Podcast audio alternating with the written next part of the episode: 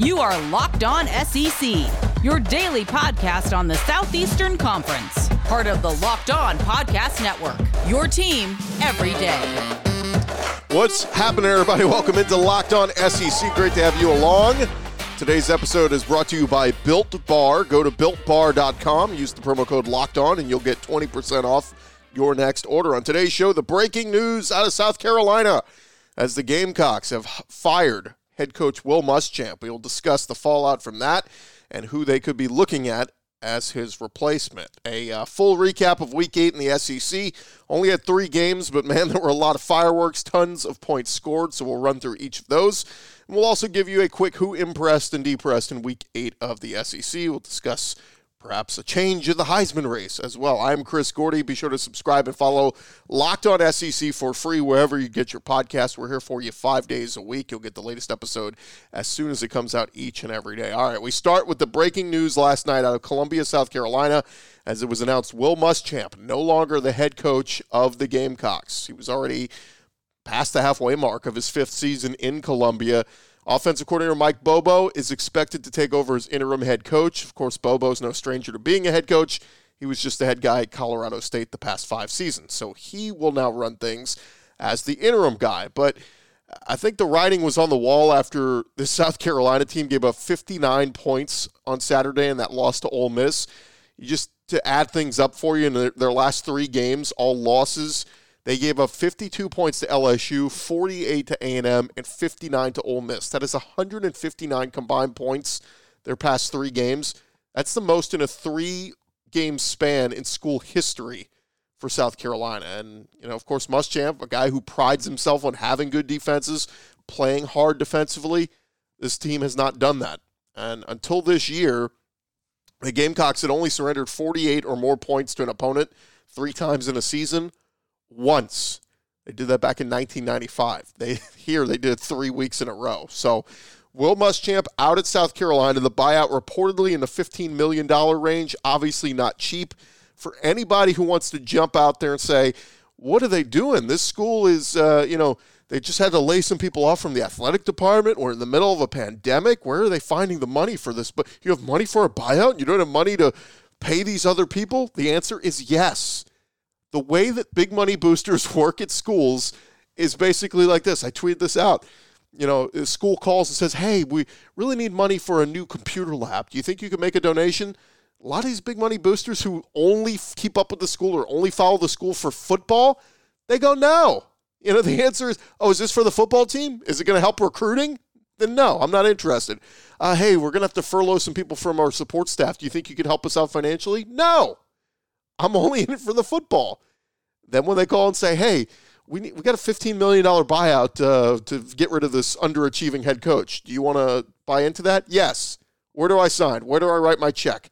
That's how these things work. You cannot like it. You can think it's absurd. But this is the reality of college athletics. Boosters and people who love the football team only want to give money to the football team. It stinks. I mean, I've seen it at different schools across the country. You have some schools where their, uh, you know, their business school is falling apart, or you know, awnings are falling off the bu- buildings. Those come from the school. The, things like that, and then paying staffers and employees at the school. Those come from the school. The football team, a lot of that money comes from athletic supporters who are primarily donating their money for the football team. Again, you don't have to like it that is the reality of the situation. So, talking in recent weeks with some people in Columbia, South Carolina, I was told the money is there. If they wanted to make a change, they will find the money to get rid of Will Muschamp. What about the support staff that they're having to lay off from the athletic department? It sucks. I'm sorry, but that money comes from the school. Two different two different places. Uh, a lot of this money is coming from. So I'm sure South Carolina will be having more. Uh, you know events in the coming months to years of uh, fundraisers and things like that writing those little extra uh, notes to you know the donors and people who donate money to the school. But man it's uh, it, it, it's a stark reality of if you need to find the money you can find the money even in a pandemic for a buyout. Crazy. But from an SEC standpoint Will Muschamp was a guy who he spent the majority of his career in the SEC, really. Spent his playing days at Georgia, was a grad assistant at Auburn after college, then went on to be the defensive coordinator under Nick Saban at LSU from 2002 to 2004. Follows Saban to the Dolphins.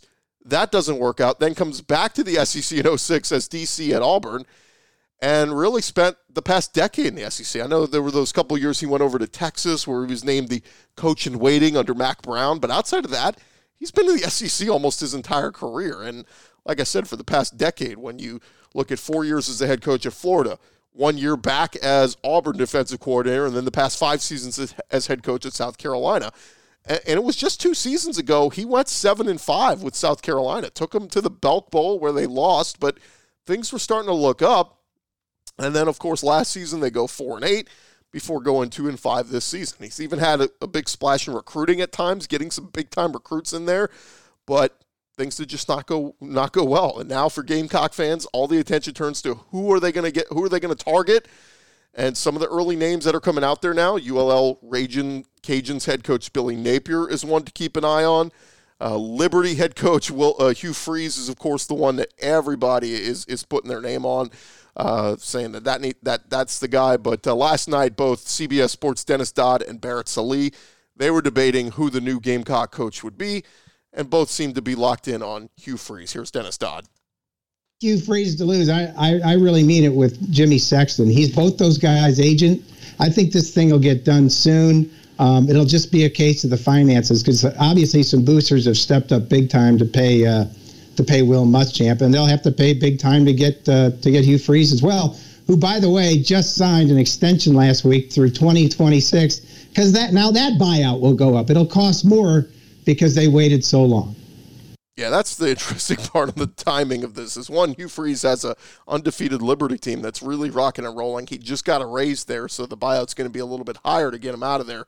But here is Barrett Sallee sharing his thoughts. He's also thinking the hire will be Freeze, but there's also a caveat on the SEC side that uh, they would have to lift in order to welcome Hugh Freeze back to the conference.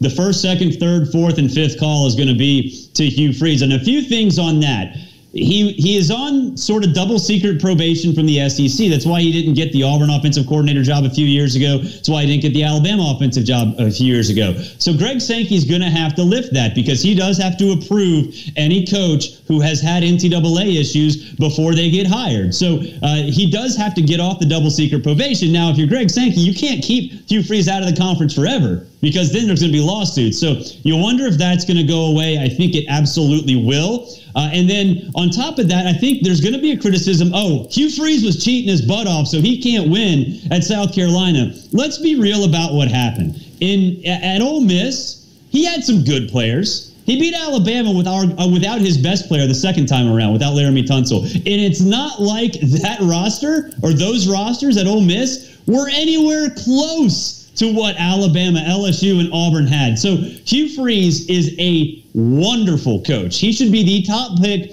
for any program looking to make a change in 2020. If they can get over this, the, the probation part, the double secret probation that he's on from Greg Sankey, then South Carolina will have hit a home run hire. I, I, I don't know about this week, like Dennis said, but because I do think part of him wants to finish off what he's done at Liberty this year. But I, I do think, uh, barring uh, just a complete disaster, it's going to be Hugh Freeze in South Carolina. And I think that's what a lot of people have been predicting that Hugh Freeze would make a return to the SEC. Just another guy who was very successful at Ole Miss, beat Alabama not once but twice, and you know obviously he's been good getting back into coaching after out for a couple years at Liberty, going eight and five last year. He's undefeated as of uh, the recording of this eight zero oh this season. So I think Hugh Freeze is a guy that a lot of people are going to look at, but. We'll probably have a couple weeks to discuss who will be the replacement. But uh, shout out to Will Muschamp. We'll see where Muschamp lands now. I mean, I think uh, I have a buddy who's an LSU fan who said, I'd give anything to get Bo Pelini out of here as defensive coordinator and bring in Will Muschamp. I said, Do you really want Will Muschamp with how his defenses have looked the last couple weeks? Obviously, you'd have a little bit more of an upgrade in talent at LSU with, uh, you know, typically the type of players they have on defense. But we'll see where Will lands. Uh, obviously, a guy who's been in the SEC for a long time and been a part of the SEC for a long time, and still only 49 years old. So I don't know if maybe he takes a year or two off before getting back into it, or he's just so into coaching that he's got to jump right back into a job next season. We shall see. But the official news of the last uh, 24 hours or so Will Muschamp out at South Carolina. Mike Bobo in as the interim coach to finish out the year. Coming up next on the podcast, we're going to go around the conference. We will hit on the uh, game reviews from Saturday. Only three games to recap, but boy, there was a lot to recap. So let's do that next. If you're like me, you had an awesome weekend of sports watching. What with we had a handful of SEC games, handful of other really good college football games, and the Masters was a lot of fun to watch. And I did all of it while enjoying an ice cold Coors Light. It is the only beer out there that is literally made to chill, sitting down on your couch and watching football and drinking the official beer of watching any sport just to drink beer, that is Coors Light. It is mountain cold refreshment. Coors Light is cold lagered, cold filtered, and cold packaged. It is literally made to chill, as crisp and refreshing as the Colorado Rockies. Perfect for a moment to unwind. Look, you don't have to wait all the way till Saturday like I do. If you're sitting out on your back porch this week, weather's starting to get a little bit cooler, let's go enjoy yourself a Coors Light and take a moment to unwind and relax. Coors Light is the one I choose whenever I need to unwind. So when you want to hit the reset button, reach for the beer that is made to chill and reminder, you can get Coors Light in their new look bottle delivered straight to your door at get.coorslight.com. Don't even need to leave your house to get it. And remember to celebrate responsibly. Coors Brewing Company, Golden, Colorado. Coors Light. Grab it today.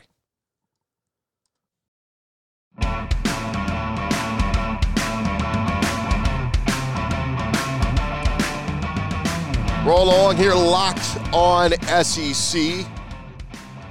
There for you five days a week, talking all things SEC football. Remember to subscribe to our podcast and give us a review if you can, wherever you uh, subscribe to us, if they have that option on the podcast features. All right, let's uh, let's jump right into it. We got to review Week Eight of the SEC. A lot of offensive points scored. The winning team scored 38, 59, and 63.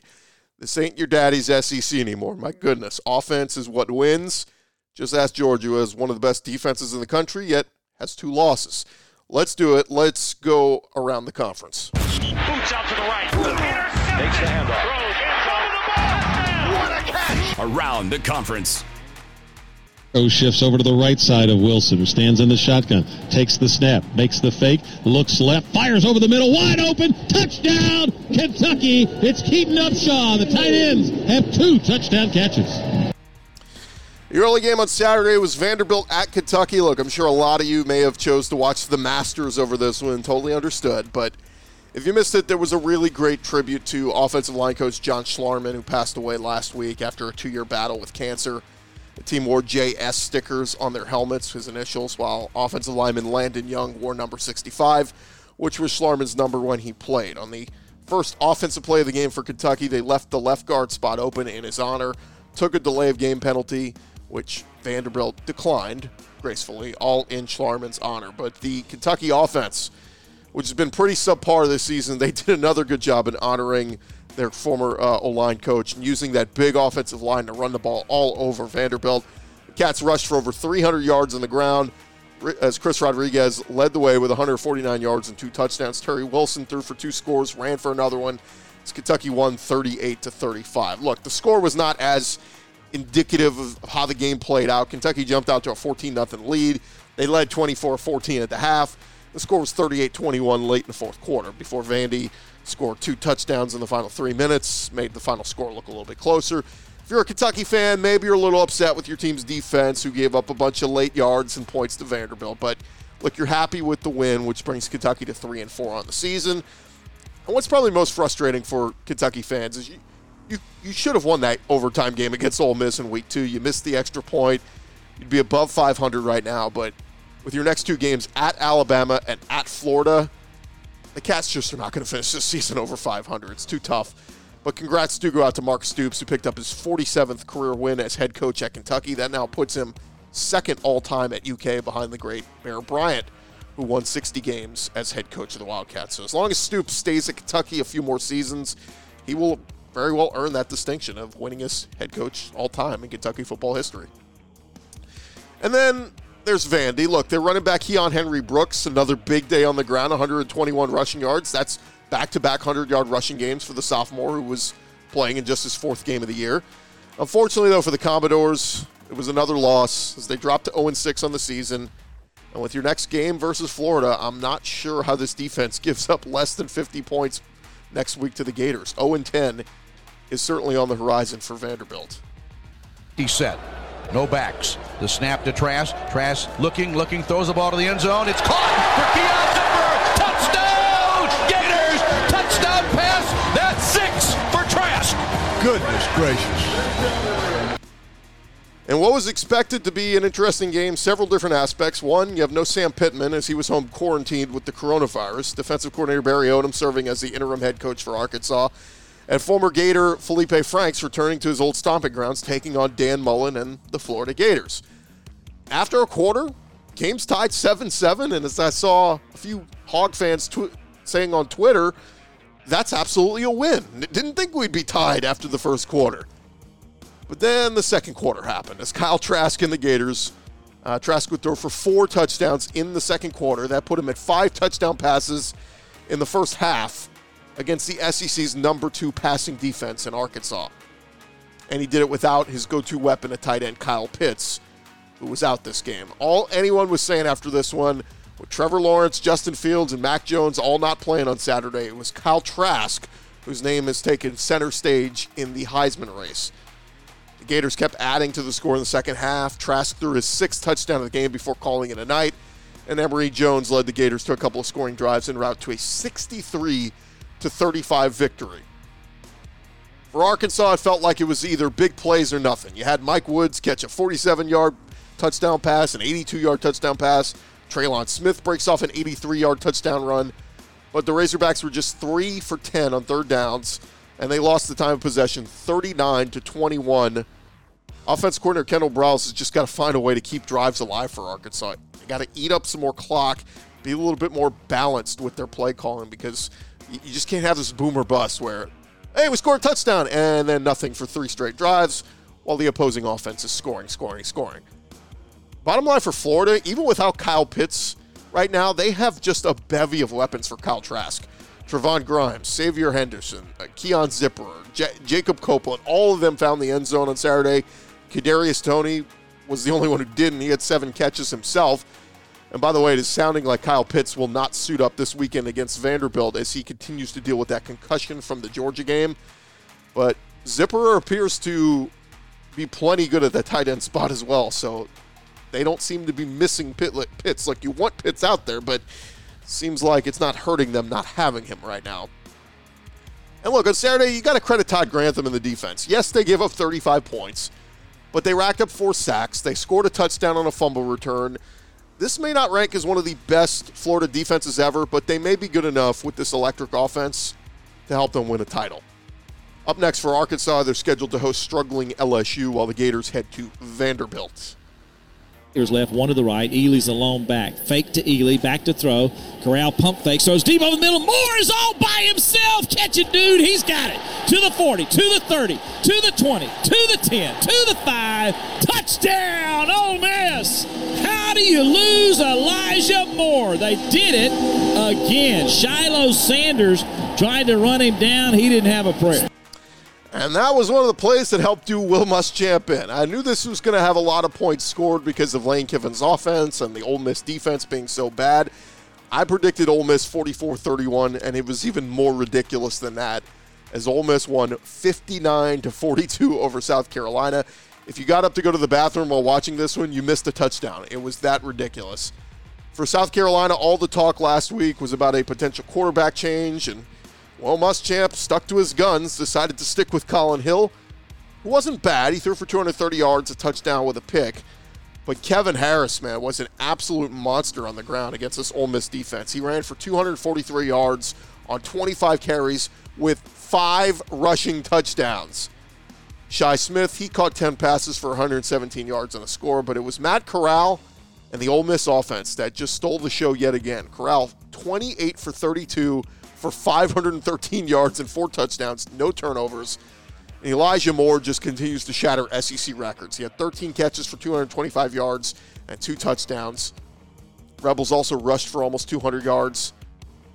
But that Rebel defense is just so bad. Even former Rebel linebacker Patrick Willis took to Twitter during the game and said, You have to stop running into blocks use your hands to get off those blocks, and most importantly, you have to want to get to the ball and tackle with an attitude. So even a former Ole Miss star can see the issues they're having defensively. Maybe Patrick Willis might want to come back to his alma mater and coach the defense. But I've said before, Lane Kiffin is going to be a problem in this, in this league. His offenses are going to be absolutely awesome, and if he can ever fix that defense, Ole Miss was going to pull off some upsets in this league. Ole Miss put up the most total yards ever in an SEC game on Saturday. And it led to Will Muschamp being fired. The Rebels are now 3 and 4 with a trip to College Station coming up. And then very winnable games with the Egg Bowl against Mississippi State and a finale at LSU. So a good chance Kiffin could go 5 and 5 in his first year in Oxford. And I think a lot of the Rebel fans would take that over Matt Luke. For South Carolina, they dropped to 2 and 5. Three very losable games ahead for them against Missouri, uh, at Kentucky, and against Georgia. I kept saying, man, if Will Muschamp loses six straight to end the year, he could be on his way out. South Carolina pulled the trigger already, and he is done. And those were your uh, three games in the conference this week. All right, when we return, I will give you who impressed and depressed in week eight of the SEC.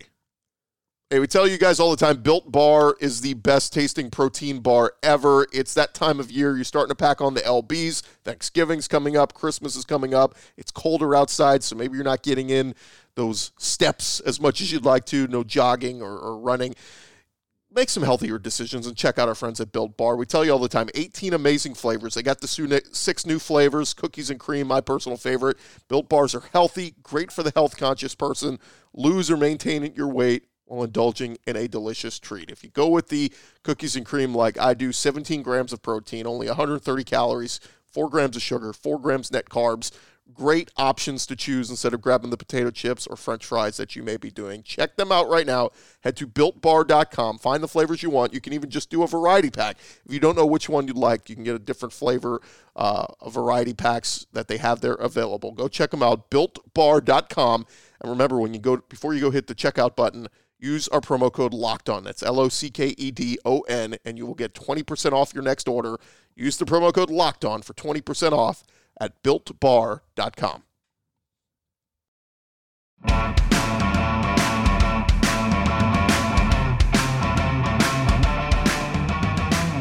rolling along here locked on sec podcast of course big news the last 24 hours in the conference will muschamp losing his job over in South Carolina. Could more be on the way?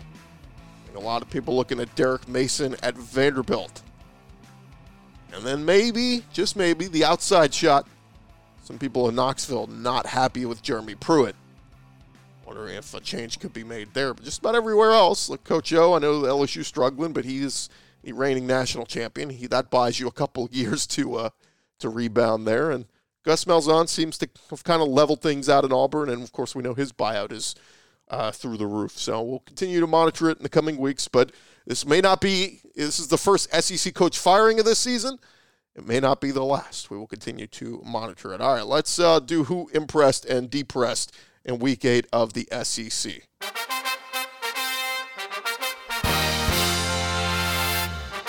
All right, we'll start with who impressed. Who else? Florida quarterback Kyle Trask.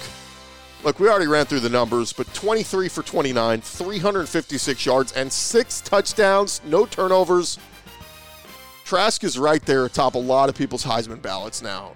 And really, one more chance to solidify and earn it. That'll be in the SEC title game against Alabama. But Trask has 28 passing touchdowns. That breaks Tua's record of 27 touchdowns in his first six games. Trask with his 28 touchdowns, leads the nation by five. North Carolina's Sam Howell and UCF's Dillon Gabriel each have 23. And Trask has played fewer games than both of them. If no remaining games are canceled, Trask could play up to six more games with the SEC title game, bowl game. He sits 11 touchdowns behind Danny Wuerffel's school record 39 touchdown passes. I think he's going to break that. And what did Danny Wuerffel do? Won a Heisman. See if Kyle Trask does as well. Who else impressed in week eight? I mentioned him earlier, but Kevin Harris, an absolutely insane performance at running back for South Carolina. 25 carries for 243 yards and five rushing touchdowns. And look, this week with Najee Harris and Isaiah Spiller not playing, Kevin Harris is now the leading rusher in the SEC at 817 rushing yards. Leads the nation in rushes of 40 or more yards. He has five of those. And he's tied for third in rushing touchdowns in the nation. You look back to his recruiting days, he was ranked the number 44 running back in the 2019 recruiting class. South Carolina has found an absolute stud at him, and to go with their senior receiver, Shi Smith, they are two bright spots for an otherwise dismal 2 and 5 South Carolina team. We'll see if interim head coach Mike Bobo can pull an upset or two down the rest of the season. Who else impressed this past weekend? I'm just putting Matt Corral and Elijah Moore together. Yet another masterful performance at quarterback from Matt Corral. Only four incompletions on the night 28 for 32, over 500 yards passing, four touchdowns, no INTs for the second straight game. That's big. But he became the first player in Ole Miss history with a 500 yard passing game. Incredible. At wide receiver, Elijah Moore, 13 catches, 225 yards, two touchdowns. He added 45 yards rushing on six carries. He's the first player in SEC history with 225 receiving yards in consecutive games. Remember, he had 238 last game against Vandy. Elijah Moore now leads the SEC in receiving yards with 1,054 in just seven games. DeVonta Smith is second with 759 yards, so a little bit of a separation there. You know what? Let's just put Lane Kiffin in the grouping as well in the impressed category. Through Lane's first seven games, Ole Miss is now number one among Power Five teams in total offense. The Rebels have scored 50 points in back to back SEC games for the first time ever. And now they've produced the school's first 700 yard game versus an SEC opponent. They still need to fix that defense, but the Lane Kiffin offense is electric in the SEC. It makes you wonder if Ed Orgeron had his way when he got rid of Matt Canada and was trying to find a new offensive coordinator. He could have brought Lane Kiffin over then. Who depressed this week? Well, I'm putting one guy who just lost his job, but the two quote unquote defensive gurus in Will Muschamp and Derek Mason. You know, for two guys who were at one time considered two of the best defensive coordinators in the country, they have really fallen from grace. Mason was a Broyles finalist back in his years as DC at Stanford under Jim Harbaugh, and Muschamp has always prided himself on having good defenses who play hard. Both teams rank near the bottom of the conference in yards given up per game. Vandy gives up 443 a game. South Carolina allows 464 a game. Rutgers and Hawaii have better defenses than these two. And look, there's a good chance Derek Mason joins Will Muschamp in being let go this season. Very well could be the only two SEC coaches to be fired, but I would think there would be some interest in the two as future defensive coordinators because of their track record. But as defensive minded coaches, man, their defenses are really abysmal this year. Who else depressed? I'm going with Arkansas running back Rakeem Boyd. Look, he was on a lot of people's preseason SEC lists, and I understand he has not been fully healthy, but a guy who was an 1,100 yard rusher last year in the conference, he has just 309 yards on 82 carries. That's a 3.8 yard per carry average, way down from where he averaged over the last two seasons at Arkansas, over six yards a carry. His longest run this season for just 16 yards. He does have three rushing touchdowns, but overall, a disappointing season for a guy a lot of folks had high expectations for in Rakeem Boyd. And lastly, who else depressed this week in the SEC? How about we just say SEC defenses as a whole? I mentioned earlier the winning teams in the SEC this week scored 38, 59, and 63 points. And none of those games went to overtime. This is absolute insanity for a conference that has prided itself on great defenses. We used to always say, run the ball, stop the run, win the SEC. Now the mantra is throw for a ton of yards, score a ton of points, last one with the ball wins. Ole Miss, LSU, South Carolina, and Vandy give up some of the most yards per game in the country. Even Arkansas, Tennessee, and Florida give up over 400 yards per game. That's half the league allowing over 400 yards per week defensively. I think back to a decade ago when LSU beat Alabama 9 to 6 in the game of the century. Remember that awful 3 to 2 Auburn Mississippi State game? Those feel like a distant memory as the SEC now prides itself on innovative play calling and poor tackling. And that is your who impressed and depressed in week eight of the SEC. Man, that was uh, A lot to digest there, a lot to recap. We will have more throughout the week out of Columbia, South Carolina. We'll get more on the latest with Will Muschamp's departure and who could be on South Carolina's radar. If you believe what some of the experts are saying, they all have their eyes set on Hugh Freeze. And obviously, the great job he's been doing at Liberty, did a great job at Ole Miss. We know why he was let go, but uh, had nothing to do with the football product on the field. Was always really good with that. We'll dissect more of that as we get throughout the week. We'll have some experts chime in as well. And hopefully, fingers crossed, we get a full slate of SEC games this coming weekend. No more postponements. Honestly, we don't have any room to postpone any more games. So we're gonna we may start talking cancellations if any of that happens. But you hope all the kids stay safe. You hope the testing, every everything goes well, and hopefully some of the coronavirus positives start to go down.